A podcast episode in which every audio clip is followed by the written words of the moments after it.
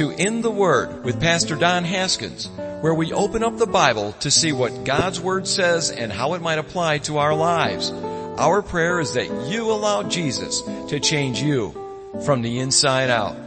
And now, today's lesson.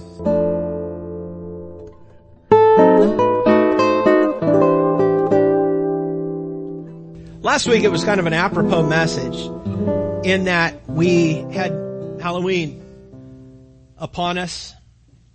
And since then we've gone through Halloween. But as we talked last week,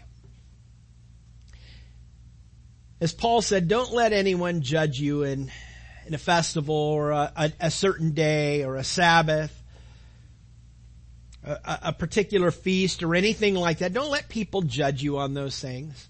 Those are all pictures and signs of things to come, but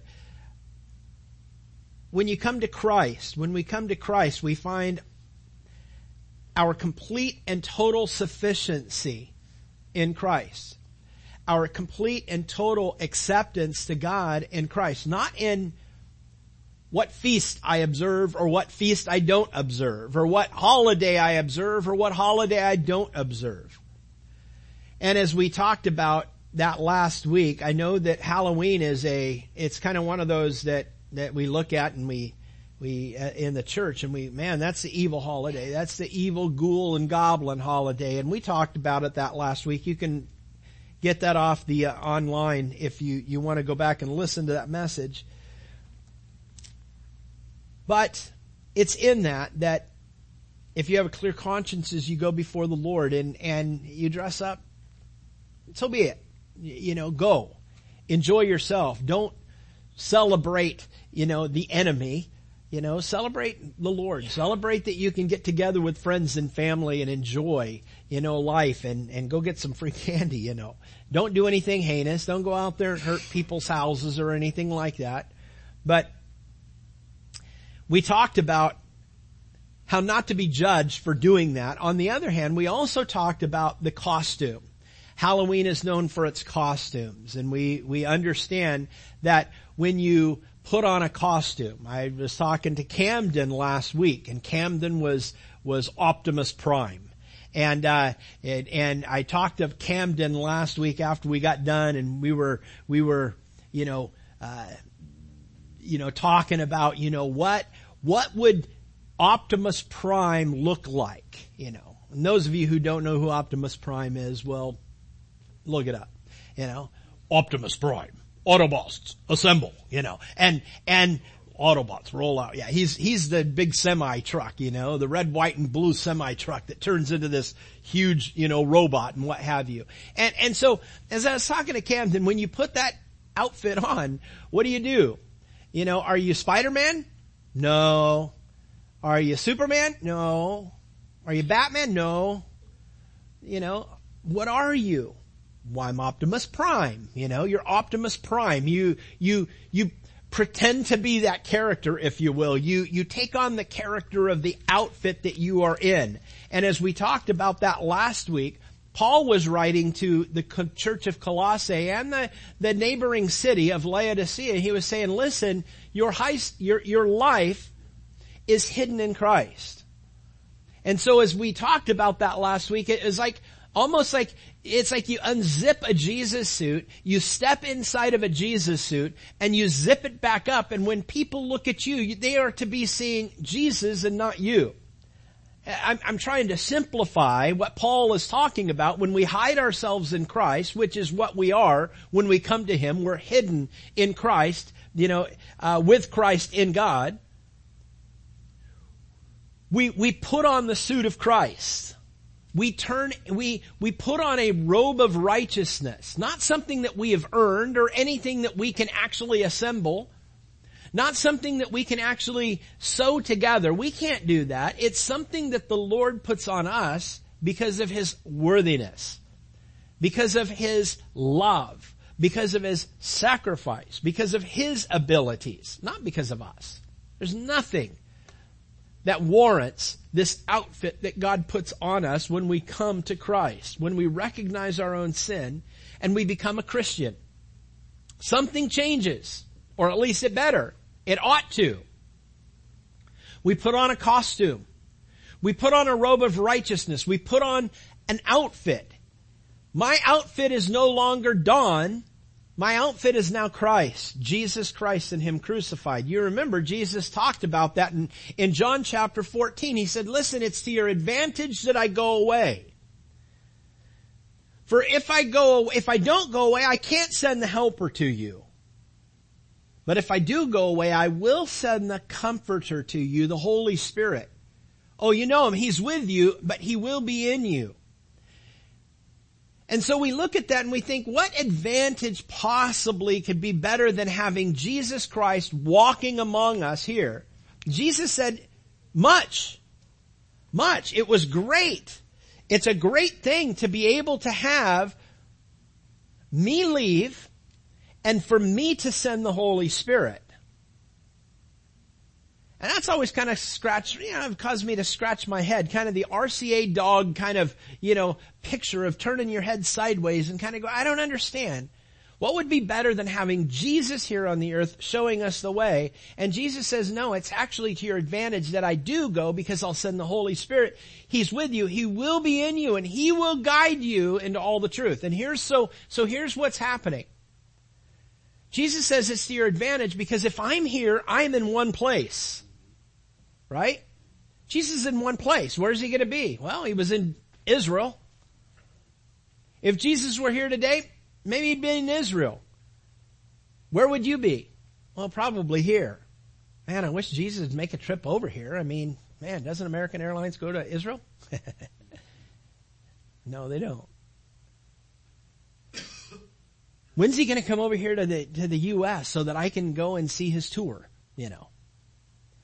Jesus says, no, no, see, when I go away,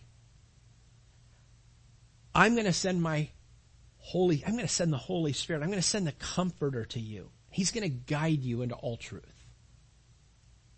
He's going to give you wisdom. And He's going to give you discernment. And He's going to do a work in you. But that can only happen if I go away. The idea is that when Jesus goes away, He's not going to be located in one location, specific location here on the earth.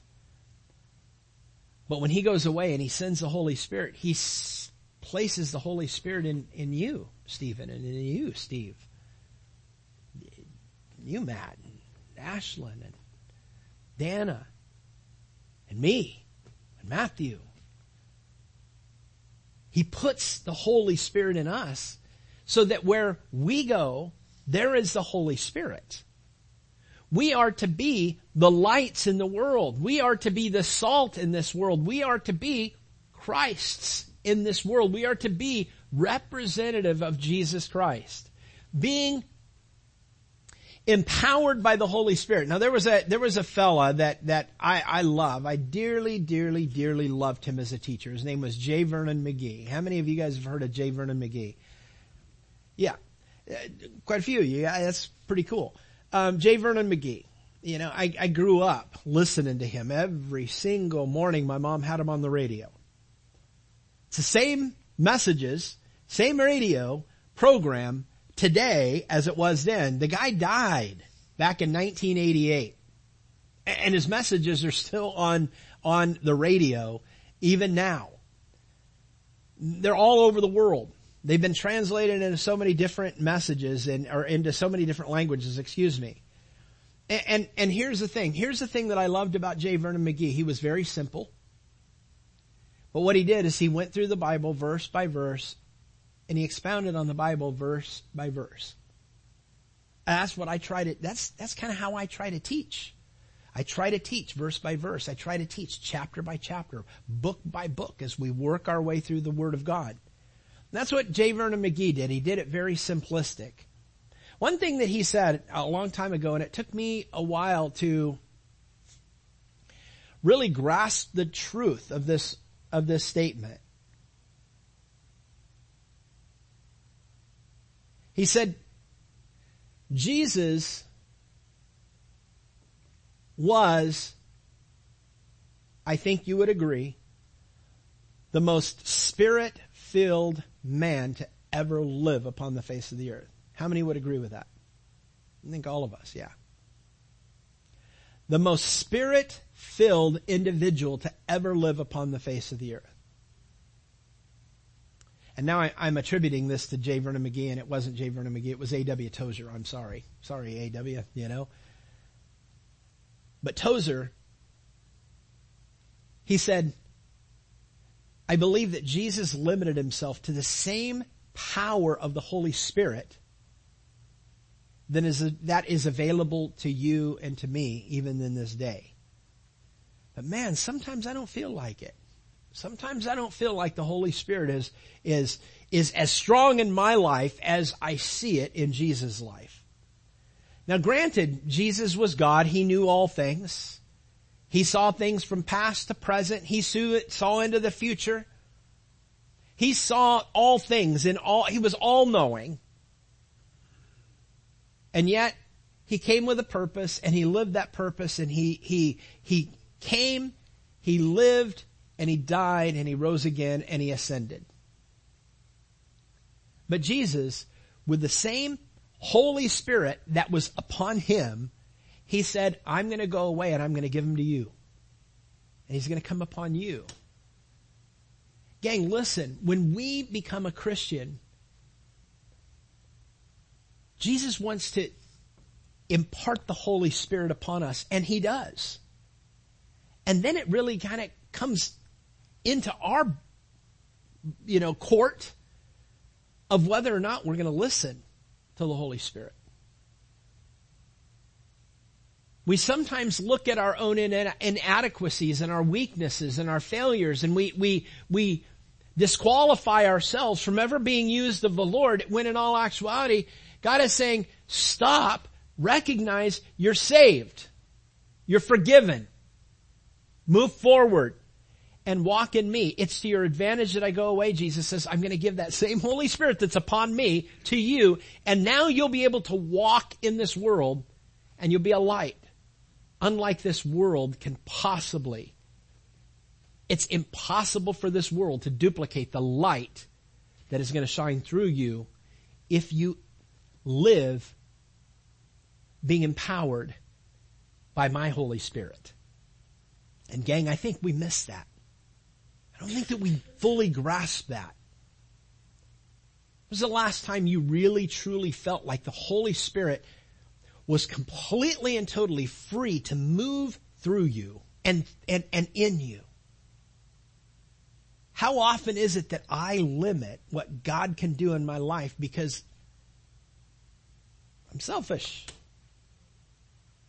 I'm afraid of, of what someone might say or, or I just don't want to do that and it's inconvenience to me.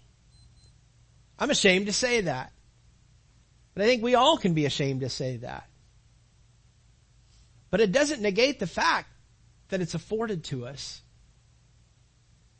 And it's not just afforded to us, but it's encouraged of us to live in that manner. That's what Paul is trying to get to. Guys, the Holy Spirit is upon you. The Holy Spirit has come inside of you.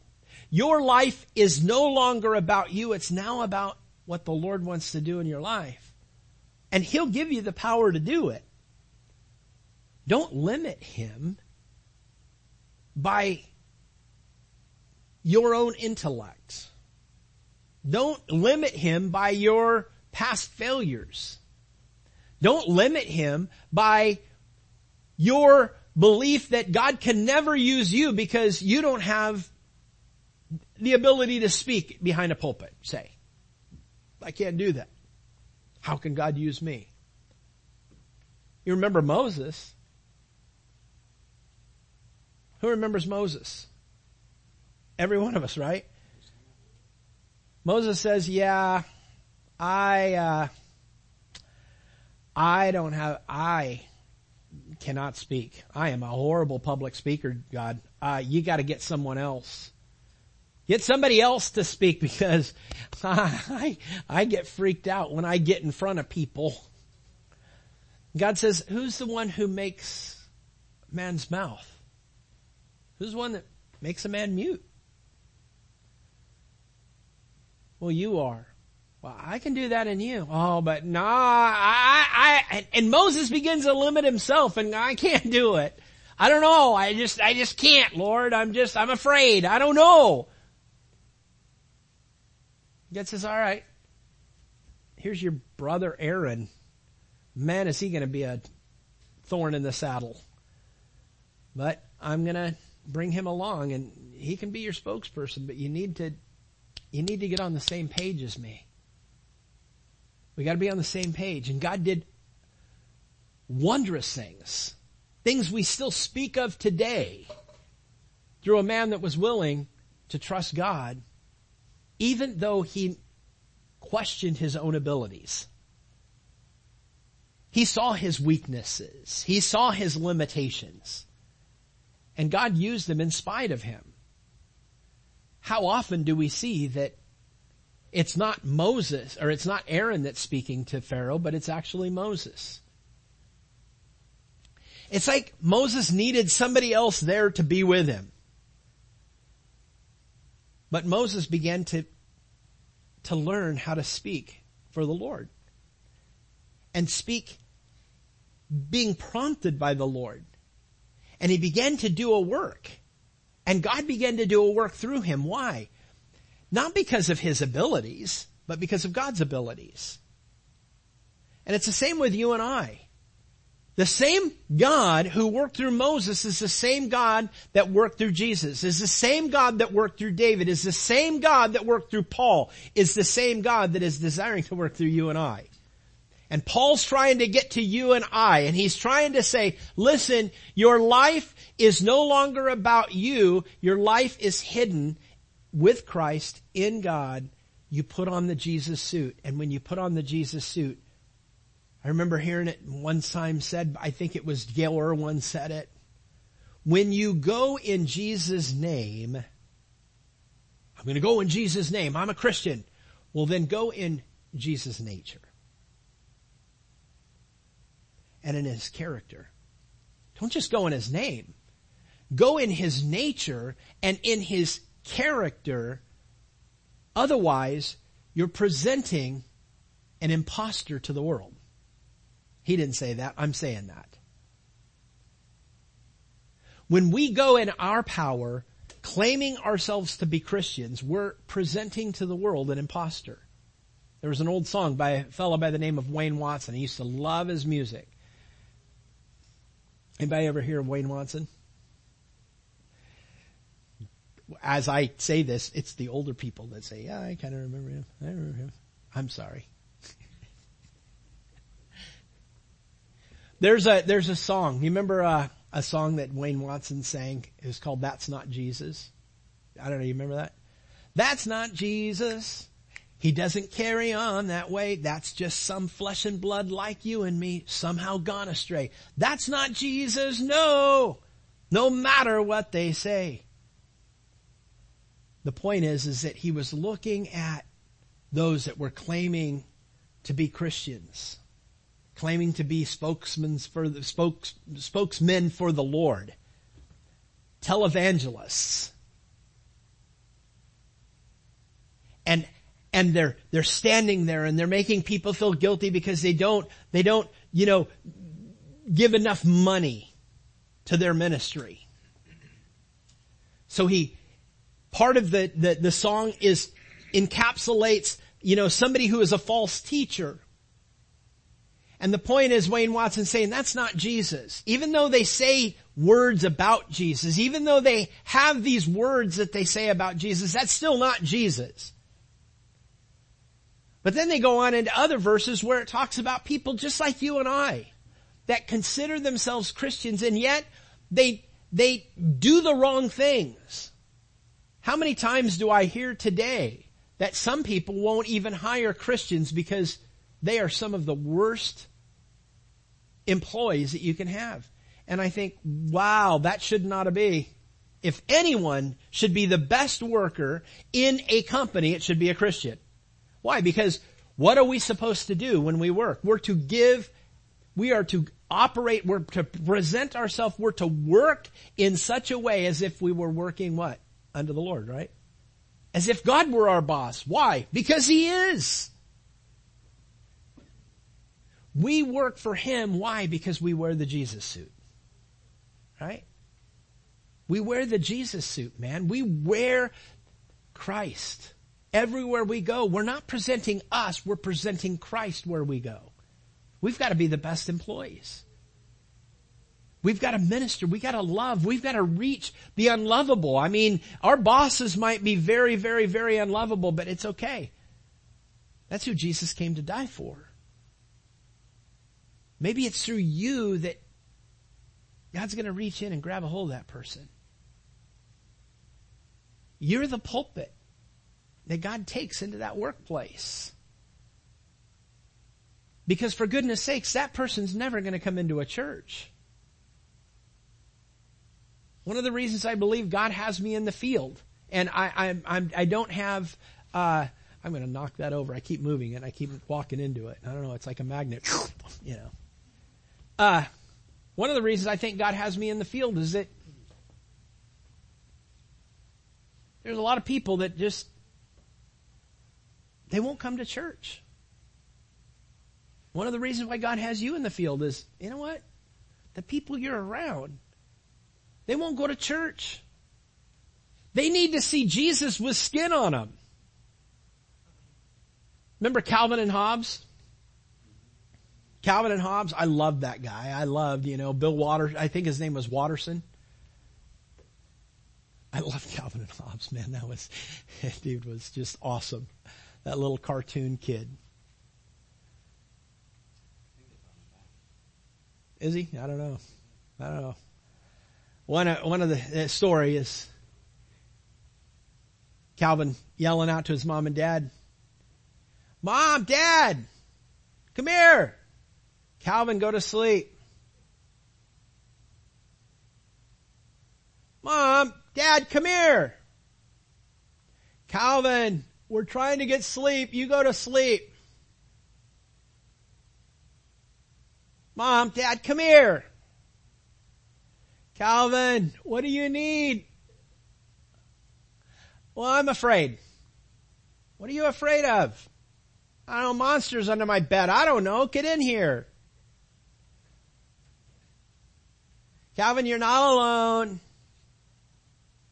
Calvin, God's with you. You good? No. Mom, dad, come here. Calvin, God's with you.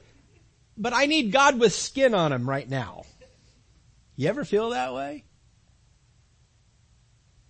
I need God with skin on him. I need, I need something tangible. Need something tangible sometimes. And God sends them to us, doesn't He? God sends a person, a brother, a sister. God sometimes sends donkeys to us, doesn't He? They may not speak to us, but something might come your way that is so unexpected, and yet it means nothing to know to anybody else, but to you, it means the world. And you're blown away that God would send that form to minister to you in your time of need because you needed God with skin on them. Do you understand? You and I are God with skin on them. Not that I'm God, but I'm His representative. You're His representative. Jesus says it's to your advantage I go away. For when I go away, I'm going to send the Holy Spirit. He's going to come in you. He is going to lead you. He's going to guide you. He's not going to speak of His own research. He's going to speak of God. And here's what He's going to do. He's going to speak through you.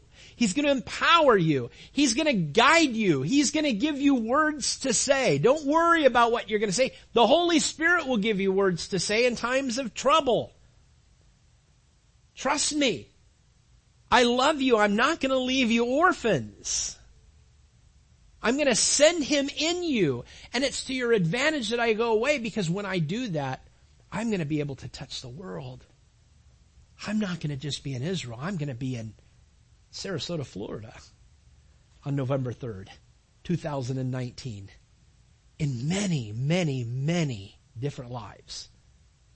Touching the world in Sarasota. But I'm not just touching them here. I am touching them in Israel too, and I'm touching them in California. I'm touching them in Budapest. I'm touching people all over the world because the Holy Spirit is living in and amongst my kids, those who came to know me, those who have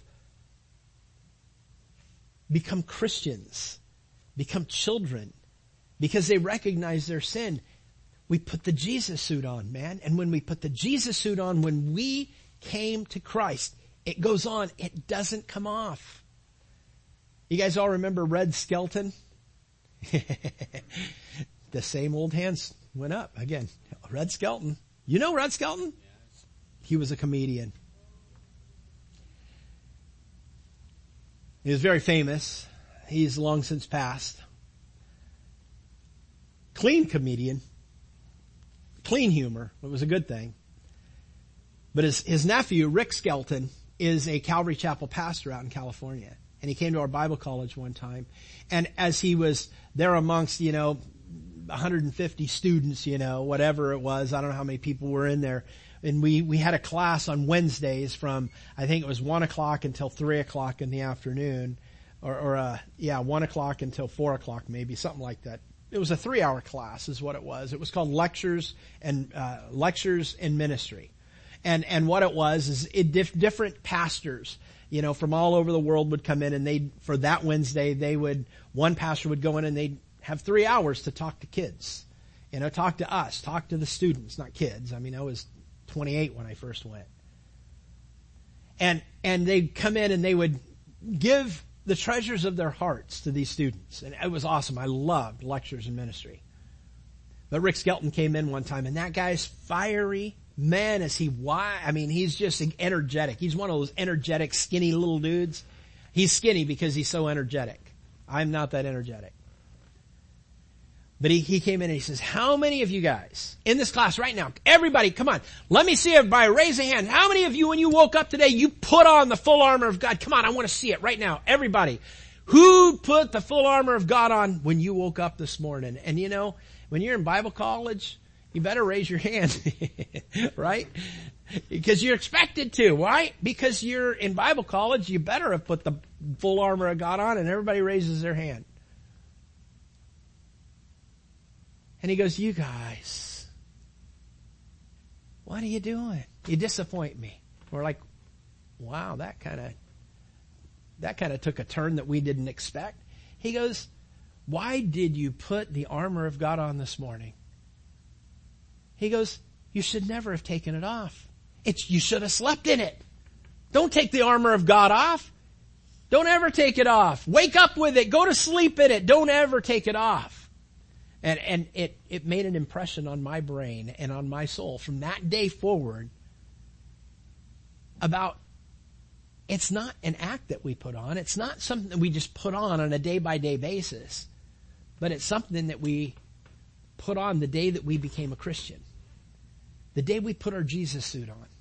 The day that I said, life is not about me, it's about you, Christ. Life isn't about me, it's about you. Few months ago, we talked about being a slave, right? A doulos. I'm a slave of God. I'm a slave of Christ. It's no longer about me. Paul understood it. He, it's not about me. I've been crucified with Christ, he said there in Galatians chapter 2, didn't he? I've been crucified with Christ. It's no longer I who live, but it's Christ who lives in me. I put the Jesus suit on. And he keeps playing this E string over and over and over again. Just one string. Boom, boom, boom. He keeps hitting that same string. Every one of his books, if you, if you think about it, all 13 books of Paul, every one of his books, he keeps clanging the same string. It's not about you, it's about Christ. I had to learn it. You remember he talked about how he had to learn it. Romans chapter 7, oh, the things that I will to do, those are the things that I don't do. The things that I will not to do, those are the very things that I practice. I am so frustrated with myself, Paul says. I am a wretched man. Who is going to deliver me from this body of death? And he, says, well, you know what? I understand it. Romans 7 has a Romans 8. Romans 7 has a, a verse 24 that says, I thank God through Christ It's now, I understand, it's no longer about me, but it's the life that I live in Christ. There's now, no, therefore, no condemnation to those who are in Christ. I understand it now. I understand that I don't walk because I'm worthy. I walk because He's worthy. I don't walk because I, I don't, you know, refuse to walk because I'm a failure. I was a failure. I am a failure. And if left to my own resources, I will continue to be a failure. But in Christ, you remember Paul said there in Romans chapter 7, he goes, I know that in me nothing good dwells. Is that what he says? No, he doesn't say that. He says it, but he adds something to it in the middle. I know that in me, he says, that is, and he clarifies what he's saying. I know that in me, that is, in my flesh, that nothing good dwells. He had to make that distinction because, why? Because in Paul, he understood, dwells the Holy Spirit. I put the Jesus suit on, and the Holy Spirit has come inside of me. That is very good. I know that in me nothing good dwells. Well, except for the Holy Spirit. The Holy Spirit dwells there and that is good. But if it was up to my flesh, there's nothing good about my flesh. My flesh stinks. My flesh, my flesh is corrupt. My flesh stinks. How many put deodorant on today? Hopefully all of us. Why? Because your flesh stinks. Right? How many of you took a bath or a shower? You bathed today or yesterday or whenever, but you bathed recently. Why? Because your flesh stinks. My flesh stinks. Spiritually, our flesh stinks. Our, our flesh is putrid spiritually, but Christ has washed us. He's made us clean. By the blood of Jesus Christ are we cleansed. And so we put on Christ. And we walk not in and of our own flesh, because our flesh stinks, but we walk in the character and in the nature of the name in whom we have the costume, right? If you go in Jesus' name, what did I say? Go in his character and go in his nature. Anything else is an impostor. When I pre- present myself and when people know that I'm a Christian and I go out there and I'm living according to my ways, people don't know when you're living for you and when you're living for Christ. And therein lies where people get confused and say, I never want to become a Christian because look at that guy right there. That's, that's what Jesus looks like. And that's why Wayne Watson wrote that song. That's not Jesus. He wouldn't carry on that way. That's just some flesh and blood like you and me that somehow's gone astray. It's not Jesus. He doesn't carry on that way. No way. That's not Jesus. When we put on Christ, something happens. We go in His name. We go in His nature. We go in His character. The Jesus suit is on and it does something to us. We can't, we can't make this change work apart from the Holy Spirit.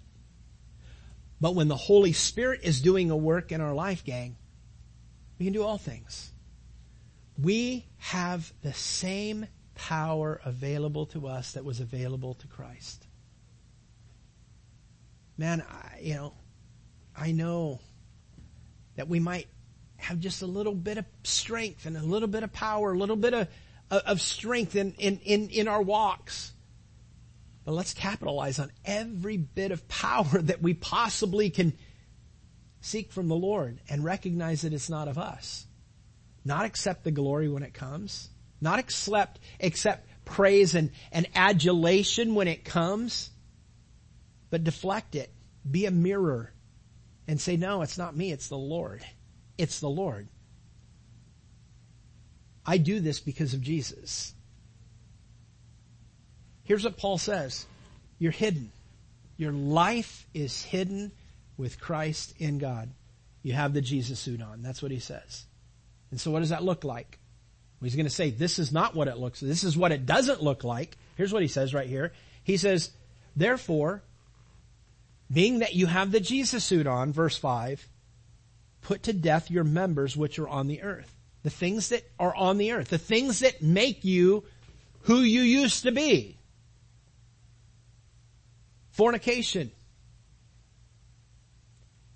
Uncleanness. Passion.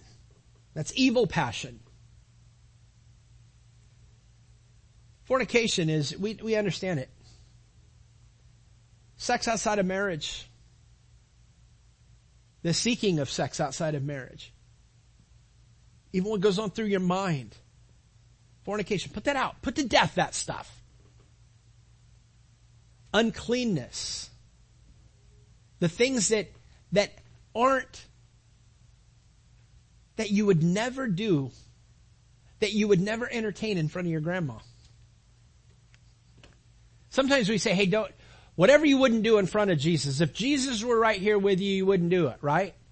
Would you do that if Jesus were standing here? Well, some of us might look at that, well, yeah, you know what? He's going to forgive me. Well, what about your grandma? Yeah, I wouldn't do that then. No, no way. Won't do that in front of grandma. And hopefully you had a grandma that you, you respected enough to where you wanted to, to do her proud. And you wouldn't do certain things.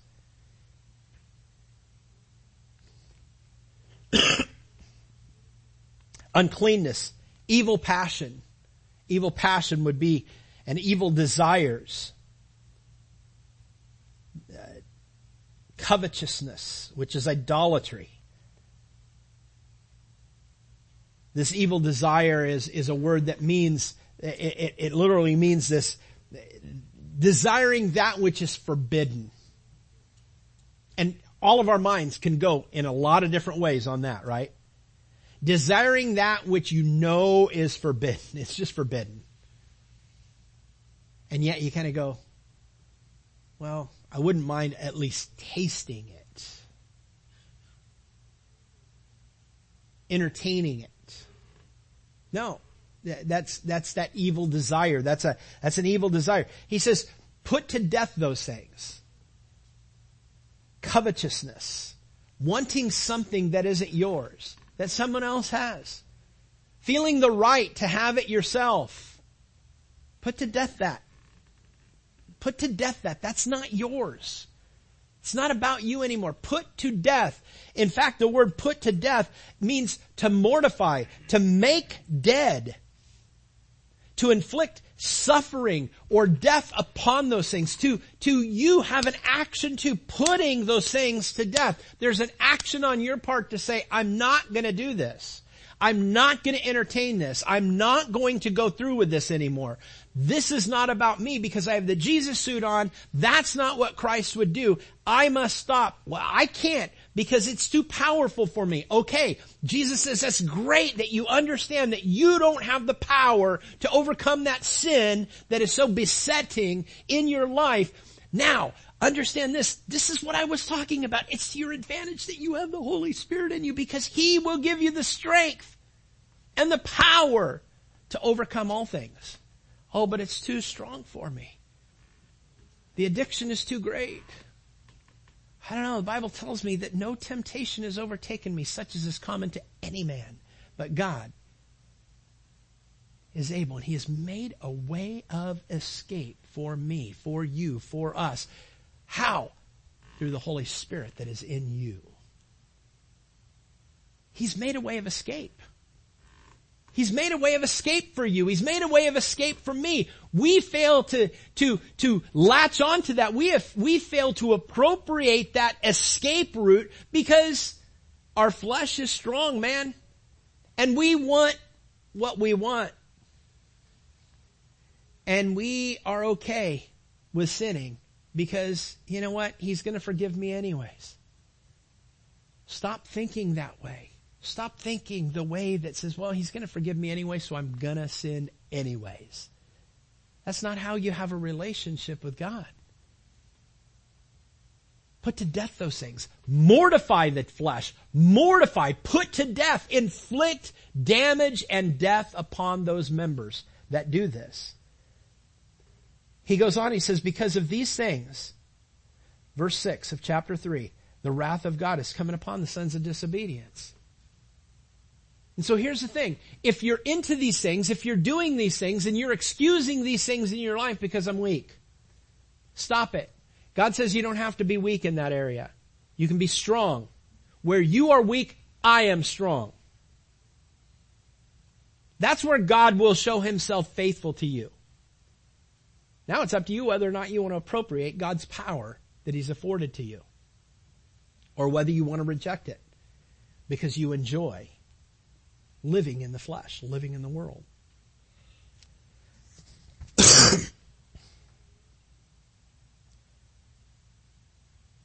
and if you reject God's help, you're joining yourself not with the Lord, you're joining yourself with the sons of disobedience. And God says, this is what the wrath of God's coming down upon. Why are you entertaining that? Don, why do you entertain that? The wrath of, the wrath of me is coming down that, on this. Why would you want to join yourself together with something that is not me? Why would you ever want to take me into that? You ever borrow somebody's car? One of the, I, somebody had sent something on Facebook just a couple days ago. I saw, you know, you know, a father teaching his son, you know, respect, you know, you know, when you shake someone's hand, stand up when you shake their hand. When you shake someone's hand, shake their hand. I taught my son at a very early age, hey, when you go and give a handshake, you get in there and man, you, you get those thumbs and you get them in there and you get them in nice and strong. Unless it's an older lady, don't do that. That hurts. You go and shake another man's hand, you shake it. And you look him in the eyes. You look him in the eyes. It's respect. One of the things that, that, uh, uh, they had said, you know, stand up in a room. Stand up when, when you, you see a, a woman that needs a seat. Stand up and give it to her. Open a door. Oh, but that's sexist. Shut up. That just bothers me. Be a man. Stop it. Stop taking what this world says is manly or what is not manly or what is sex, sexist or what is it. Hey, be a man. Stand up and do the right thing. Stand up and do the right thing. Do the right thing. And you look them in the eye and you do the right, the right thing. You put to death those things that are what the world would do. Don't give excuses for them. Own it and be done with it. He says, because of these things, the wrath of God is coming upon the sons of disobedience in which you also once walked when you lived in them. That's who you used to be, Paul says. I gotta hurry. But now, you also, and then he goes on and he gives a few more things here. He goes, but you must also put off all these things, anger and wrath and malice. Malice, who knows what malice is? Malice means to desire to do harm to someone right? To desire to do harm. Blasphemy, filthy language out of your mouth. You struggle with that? Here's a quick little word for you today. Stop it. just stop. You don't have to cuss. You don't have to have filthy language come out of your mouth. Stop it. Oh, but it's just, you don't know, you don't understand. I've done this my whole life. Okay. Remember, when you say those things, people and people listen to you and you have the Jesus suit on, they think Jesus says that. That it's cool. Jesus is good with that. Is that what you want to present? No. Recognize who you represent. You represent Christ. These things ought not be named among you. So put those things. Don't lie to one another. Since you put off the old man with his deeds, that's who you used to be. Don't do that anymore. You're new. You belong to Christ. The Holy Spirit empowers you. Don't lie to another since you put off the old man with his deeds and you have put on the new man. You've put on Christ. You put the Jesus suit on man. Who was renewed in knowledge according to the image of him who created him. That's the Jesus suit that he's talking about. I know I'm very, sim- very much simplifying this, but you put on Christ. You put the suit of Christ on. You put the costume of Christ on. And whatever you do, that's what people, when they see you, when they hear you, when they observe you, what they do, observe from you, what they hear from you, what they see from you, they will represent, they will identify that that's what Jesus does. that's not your job to put a bad taste in people's mouth because you put the, the costume of Jesus on and you go out there and live like the world.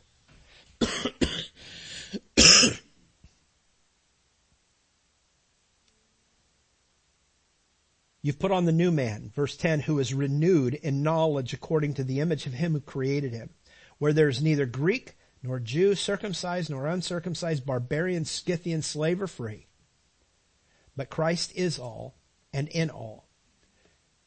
Well, I'm not a Jew. It doesn't matter. Well, I'm not a man. Doesn't matter. Well, I'm not a slave. Doesn't matter. I'm not a Scythian. Probably none of us are. What's a Scythian? You, it's your homework. You're not it. That's your homework.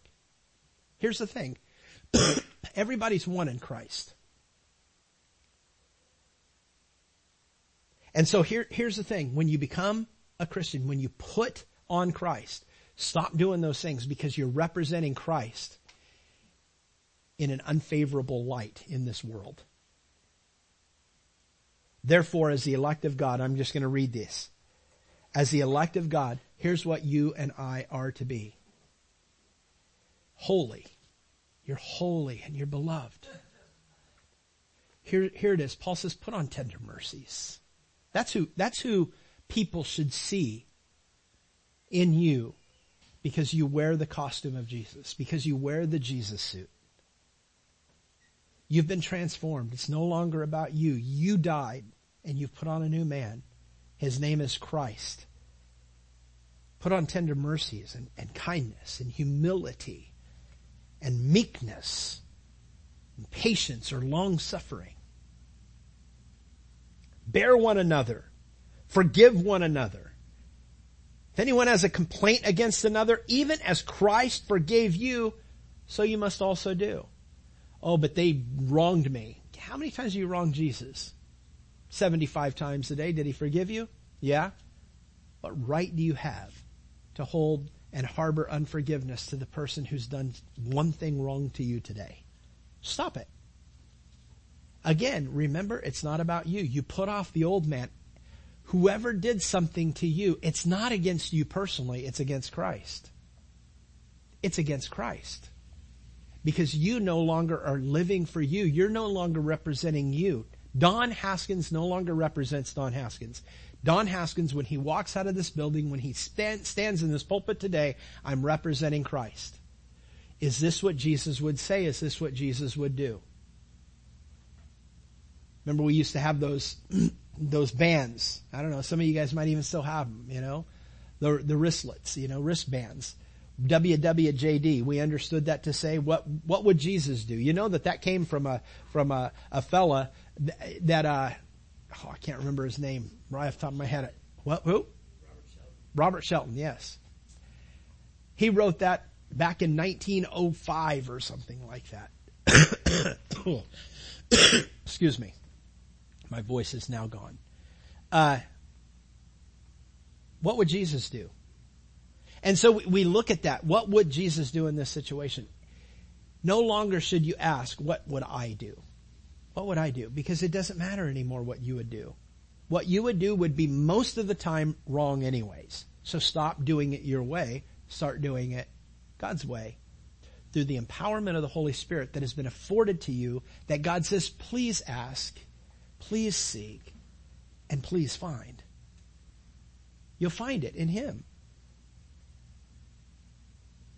And, and don't harbor unforgiveness because for goodness sakes, what right do you have to harbor unforgiveness towards someone when God has forgiven you of so much? Even this day, even in the last 10 minutes, some of you guys in the last five minutes, some of you have had to be forgiven from God for something that just went through your head. How dare you? How dare I harbor unforgiveness to somebody else after that thought went through your head or that thought that you entertained that you had to take to the Lord just a few minutes ago? You, you still harbor unforgiveness? God, please forgive me, but ju- I want that guy judged. How dare you? How dare I? That's not Jesus, man. He doesn't carry on that way. It's just some flesh and blood like you and me somehow gone astray.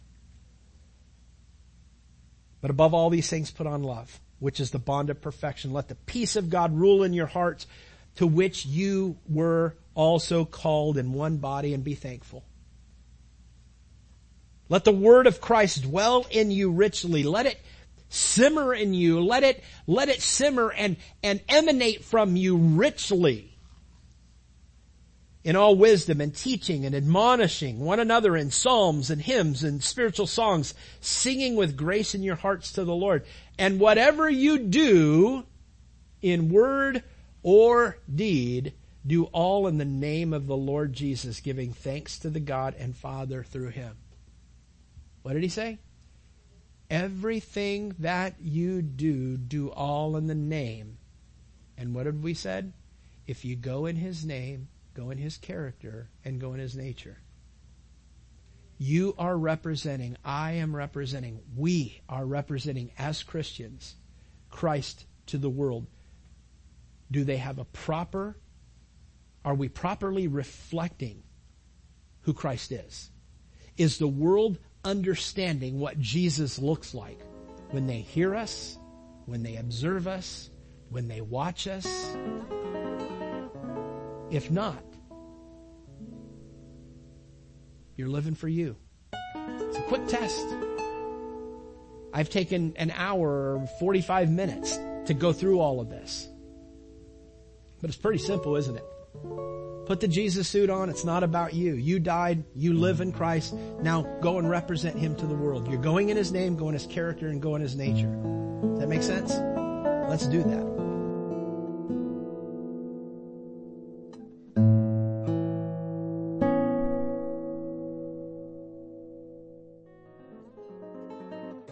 Thanks for listening. So, did Jesus cause a change in you today? Or do you need prayer? We'd love to hear from you. Please contact us by visiting our website at calvarychapelcf.com or call our office at 941-926-3717. That's 941-926-3717. Again, thanks for listening to In the Word with Pastor Don.